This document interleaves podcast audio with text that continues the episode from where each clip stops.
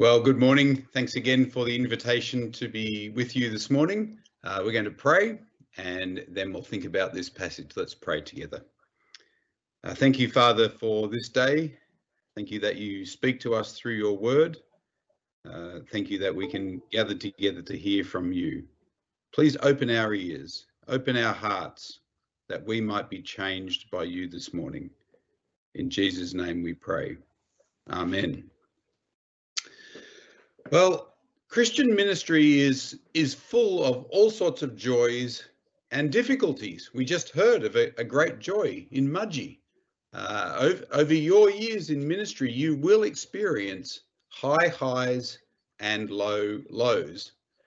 Uh, I think one of the low points of my ministry over the last 20 years is the conversation I've had to have with people who are really keen to go to the mission field, but they shouldn't. Uh, after all, we spend all this effort. We have special weeks to to raise the profile of mission, special things to recruit people and send. We send them off to get trained, and there's such a need uh, in the mission field, and and they are really keen. But the the answer to their desire to go has to be no. That is a very difficult conversation to have. It's it's the na of mission and it's the topic I'm going to talk about today. And I'm going to talk about it using the outline of a book that I'm going to write one day in Spanish. It's a it's a book which I've thought of been thinking about as I've been uh, teaching courses to Latin American pastors over the past 10 years or so. And and the thesis of the book is that in Latin America there needs to be a change in vocabulary when it comes to uh, talking about the training of the next generation of pastors. Uh, at the moment, the word that is used to describe the preparation and, and training of new pastors is capacitación. Now, capacitación is the word you would use if you want to talk about the process of transferring a, a packet of knowledge from one person to another. Uh, there is this, this packet of knowledge in the, the head of the teacher and through the process of capacitación, that knowledge gets put into the head of the student. And therefore, the student is able to perform the task that you want them to perform, but which they couldn't previously do. Uh, so, for example, uh, there's someone who, who needs to be able to change the brake pads on a car. Um, they don't know how to do it, but there is someone who does. Uh, and through a process of talking, demonstration, having a go, being corrected, etc., the person goes from not knowing how to change the brake pads to being able to do it. Uh, that that knowledge transfer, that is capacitación, and as a result of it, they can do the task. So in Latin America, there's a, a great concern for the raising up of new pastors uh, as I traveled all over the region and talked with church leaders over and over again, they would kind of lament with me the, the fact, that the lack of new generation of pastors. And they wanted to talk with me about how to encourage to and raise up the next generation. And as they talked, they would use the language, the vocabulary of capacitación. But what I noticed is that the vocabulary you use when you talk about your preparation has a huge influence on the type of program that you implement. For example, if your focus is capacitación, then the program that you come up with looks something like this. You ask yourself, what are the functions that the new pastor needs to perform that he currently can't do? Uh, he he needs to preach a sermon on Sunday, uh, lead in prayers, and and lead the worship service. Uh, the pastor needs to perform occasional services like weddings and, and funerals. Uh, the pastor needs to know how to visit sick people in their homes or in, in hospital. Um, he needs to give a half decent talk, kids talk at the summer kids program. And the pastor needs to know how to attend the annual grandmother's lunch. Now, I did that a couple of times. It is a, a really beautiful but very intimidating time. So there are a whole lot of things the pastor needs to do, and you know, fairly, the assumption is that, he, that the pastor, the trainee pastor, doesn't know how to do most of these things. He's never changed the brake pad, so to speak. So he needs capacitación. So the trainee goes to a preaching workshop. Tick, capacitación done. Now he's able to preach. He he has a crack at a couple of weddings, doesn't mess it up too badly. Tick, done. And most scarily, he has someone old and wise tell him what to do at the grandmother's annual lunch. Now, just hint for rookies, don't eat everything on your plate straight away because they just fill it up again. So as a result of this kind of skill sharing process, the various capacitaciones, he is now qualified to be the pastor of a church and off he goes.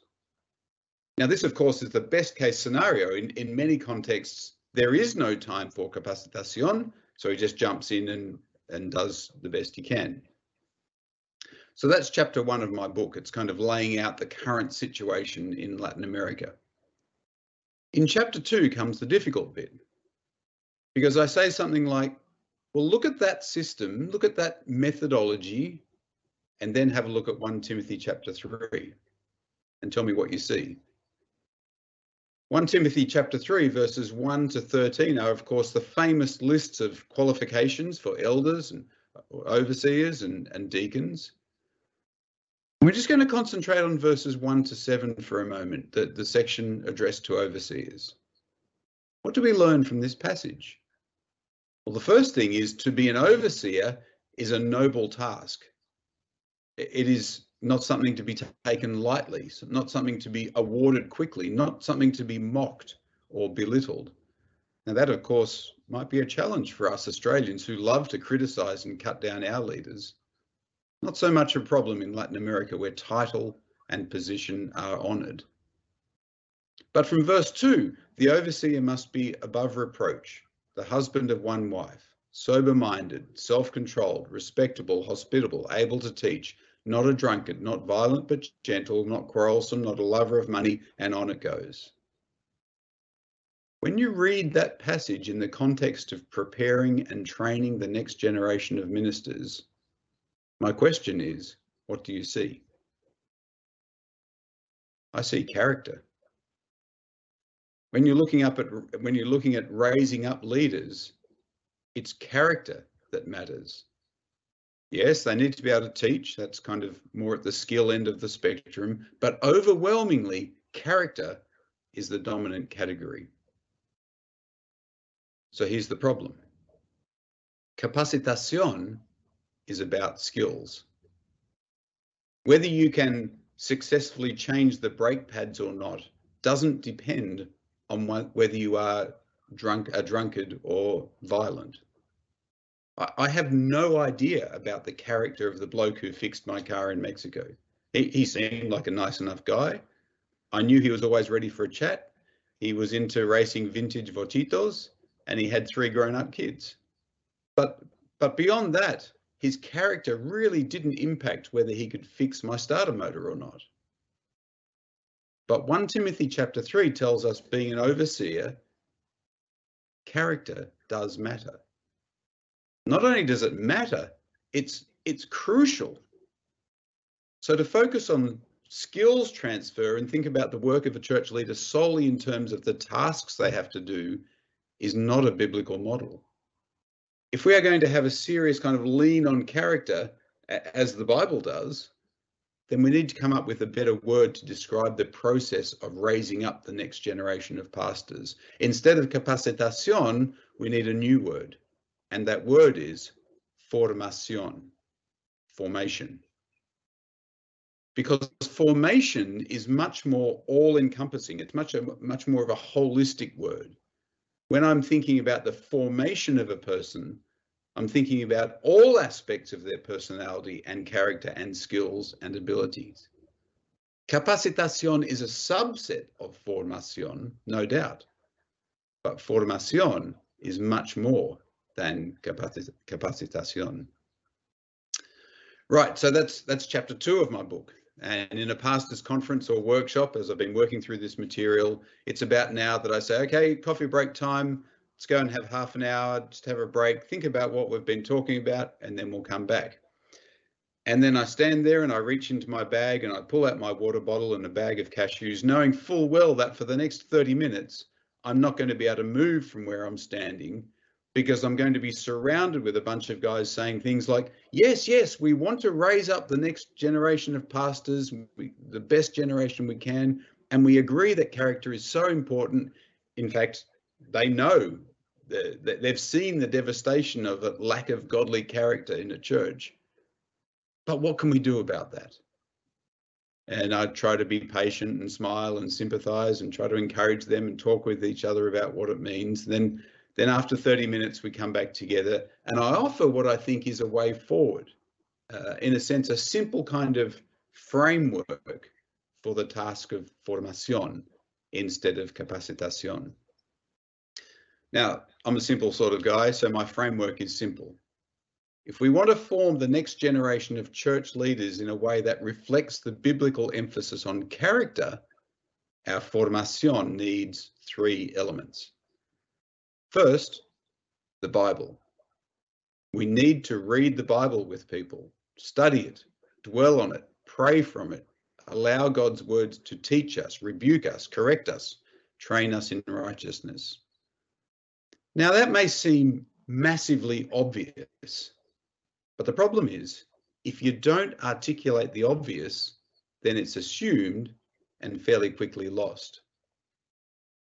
See, if you leave the Bible out of the formation picture, something else will fairly quickly step up into that void. Whether it be sociology or strategy or vision setting or cultural engagement, whatever it is, there is a whole lot of stuff that can seem really attractive and new and exciting, but not foundational in the same way that simply reading the Bible is. So, step one, Bible. Step two, relationship. Formación requires relationship. If you are going to be talking about issues of character, about being self-controlled, not quarrelsome, being sober-minded, you can't just examine that sort of stuff through written assignments. It requires relationship, hard questions, honesty. And of course, this is where the great blessing of Christian fellowship comes in. Because in his kindness, God surrounds us with people who can, we can trust and who can help us in this process. So, step one, Bible. Step two, relationship. Step three, time. A relationship that allows serious character examination and criticism to take place needs time. To address any of that stuff in a meaningful way is, is pretty difficult at a first meeting how are you going to know if the person has an issue with impatience or self control if you've only met them for five minutes? Are you really going to have that sort of deep conversation with them on your first date, so to speak? Bible, relationship, time. The key elements of formación. Okay, so that's all very interesting, um, but what's it got to do with world mission? We're here this week to think about cross-cultural mission and here I am spruiking my probably never to be written book in Spanish. So here's the thing. I think often when we are thinking about overseas mission and whether I or somebody else might be a suitable person for overseas mission, we are thinking in the categories of capacitación. We look at skills or things they have done like they've traveled overseas. They're adventurous in their eating. They speak another language. They grew up in a multicultural environment. Their ministry experience includes ministering to people from another culture. They once went on a short term mission. They have a passport or a visa that would allow them to live easily in another country. Many of these qualifications fall into the category of capacitación. But I want to say no. While, while that list and things like that might provide some sort of corroborating evidence for a person's suitability for overseas mission, if their character is not suitable, then we should be saying nah to them being an overseas missionary. Let me be more personal for a moment. If you are considering cross cultural missionary service and your character is not suitable, then you should be saying no. If you are talking to trusted friends and they are saying to you, no, you need to listen. If someone is talking to you and you think, gee, I've got some concerns about their character, then you should speak up, difficult as that might be. Because if you are going to location and you're going to be impatient and quarrelsome with the local culture, no, you should not go because you will damage the cause of the gospel in that place. If you are a lover of money and expect to gain riches on the field, then not only are you deluded, but you are inappropriate to go. Those who chase the, the braggy kind of Instagram moments or the frequent flyer points or expect to live the expat high life do not help the cause of the gospel because all that is seen by those who you are supposedly there to serve. If your household is a relational mess, I can guarantee that it will be amplified under the stress of living in a new culture. And that will cause difficulties with local believers as they observe your family, which inevitably they will. If it's all about you, your success, your runs on the board, your your lack of humility, your not being prepared to do the quiet stuff that nobody sees, ironically, that will be seen. You are not you are not appropriate to go. Character matters much more than skills or experience. And character may mean the answer is no. But of course, the no doesn't have to be permanent. That's the beauty of formation. Because if you are someone who is willing to be formed, teachable, then change can happen. We all believe in the process of sanctification and character sanctification, if I can put it like that, is a thing we know God is capable of. He can make the impatient patient, the violent gentle, the one lacking self control self controlled. Through the work of his spirit, the rebuke, the encouragement of his of our peers, he works to mold us, to form us. So please be realistic, be reflective, be open to criticism, especially when it comes to difficult things like your character. As I finish, can I can I please say something to you as a as a group of Moore College students? Uh, that is I hope as you listen to the outline of my magical three steps for formation, Bible, relationship, and time, you were thinking warm thoughts about Moore College.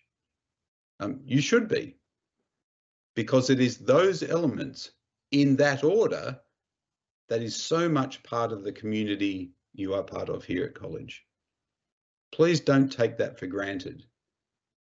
I've had the chance to be part of a few theological colleges and seminaries around the world and the, the methodology of teaching, the, the importance of community, the, the depth of relationships that form here at Moore College, they are not, that is not normal around the world. So please take advantage of that. As you study and live together, you are building a network of friends and colleagues who in the years ahead, you will be able to have the hard conversations with in the future, when you need to have a chat with a trusted friend about the fact that you are considering about going overseas and, and you need an opinion on your character, the people sitting around you or on screens around you are the ones you are going to talk to. So work on those relationships now. Mission? Yeah, because of the gospel. Mission? No, because at the moment there are elements of your character that make you unsuitable. But the no can change. Let's pray that God would do that. Let's pray together. Heavenly Father, we pray that you would shape us. We pray that you would change us to be the people, to be people more like Jesus. We pray especially for our character. Help us to listen to the counsel of wise friends. Help us to be wise friends who give that counsel.